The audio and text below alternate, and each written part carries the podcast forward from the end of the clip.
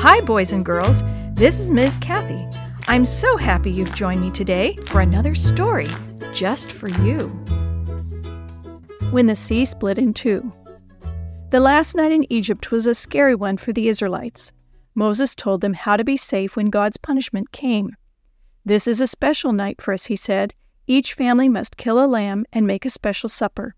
A little blood from the lamb must be sprinkled onto the doorway of each house. Then God's punishment will pass over that house. Each family ate this special Passover meal standing up, with their traveling clothes and sandals on. They were ready to leave Egypt. At midnight, a terrible cry was heard from all the Egyptian homes. The oldest son in every family died, even Pharaoh's son. He called for Moses one more time. Go, he said, take your families and your flocks and get out of Egypt. Since all the Israelites were already dressed and ready to go, it didn't take long for them to gather and line up to begin traveling. The Egyptian people were happy to see them go. Here, take our gold and silver jewelry, they said. Just leave Egypt before your God destroys it. This wasn't just a small crowd getting ready to hike into the desert. Besides all the Israelites, many other slaves and even some of the Egyptians lined up to leave. Moses was leading more than a million people. Look, Moses called out, God is leading us with that tall cloud. We will follow him. God didn't lead them the shortest way back to Canaan because he knew they weren't ready to fight the Philistines who lived along that way. Instead, he led them toward the Red Sea. At night, God's cloud glowed like fire so that they had enough light to keep traveling after dark. Back in Egypt, Pharaoh had changed his mind again.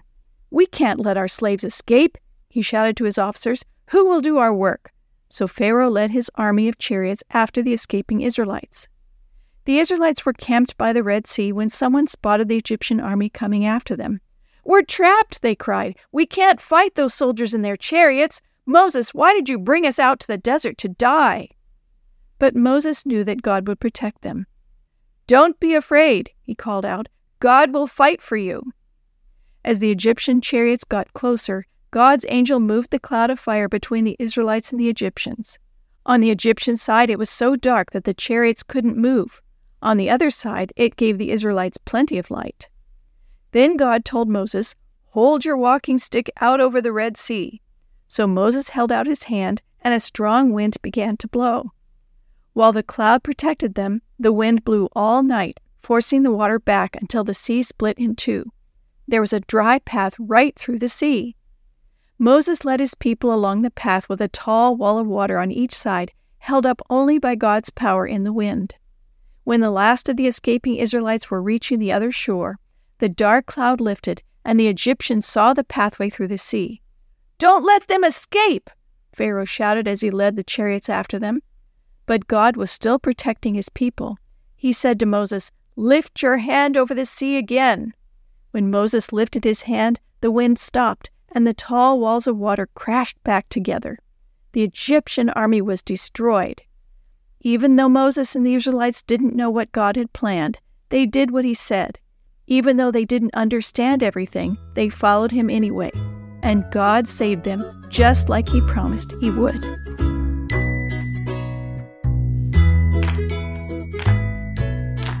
The story you have heard today is from the Shoebox Kids Bible Stories written by Jerry D. Thomas and used with permission from the Pacific Press Publishing Association.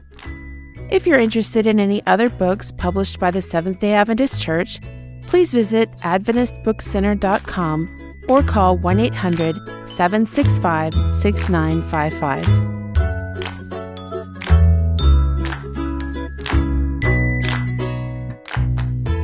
This podcast is a production of the Carolina Conference of the Seventh day Adventist Church.